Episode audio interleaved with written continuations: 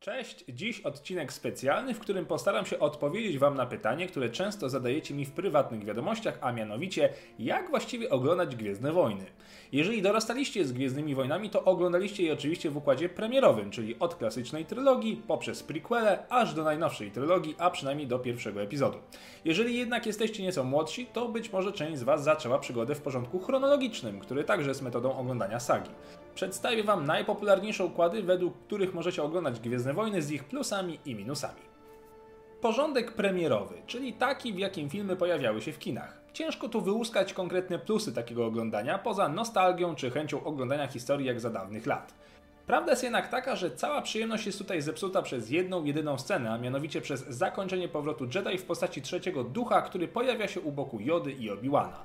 Anakin Skywalker jako młodzieniec, którego nie widzieliśmy przez wszystkie trzy filmy, zostawia widza w dość mocnej niepewności, a już na pewno w poczuciu braku logiki. Porządek chronologiczny. Teoretycznie sagę składającą się z sześciu części tworzących logiczną całość powinno się oglądać chronologicznie. Tutaj jednak też następuje zgrzyt, bowiem oglądając wpierw prequele traci się przyjemność odkrywania tajemnicy związanej z ojcostwem Luka.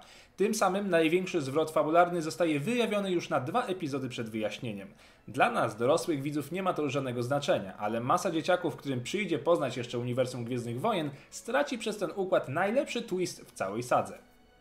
Porządek maczety. To porządek zaproponowany przez Roda Hiltona.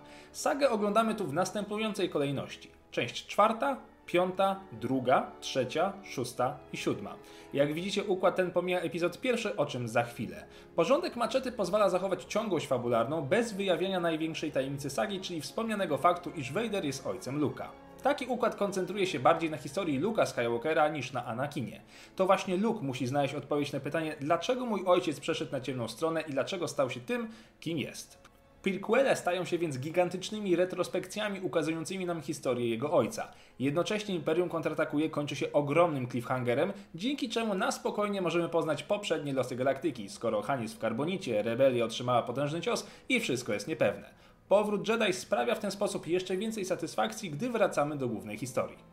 Dlaczego pominięto epizod pierwszy? Z prostego względu. Nie wprowadza on praktycznie nic w fabułę całej historii. Wszystkie ciekawsze postacie i tak zostaną na koniec albo zabite, tak jak na przykład Darth Maul albo Qui-Gon czy kanclerz Valorum. Pełno tu też postaci nie mających żadnego znaczenia, takich jak Watto czy Nutgun Ray, oraz takich, które znacznie lepiej prezentują się w kolejnych epizodach, jak choćby Mace Windu czy Darth Sidious.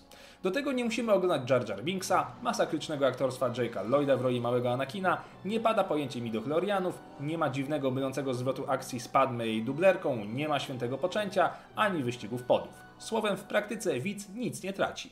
Oczywiście epizod pierwszy w dużej mierze to rozrywka skierowana dla dzieci, dlatego istnieje również porządek maczety dla dzieci, który uwzględnia ten epizod zaraz po Imperium kontratakuje.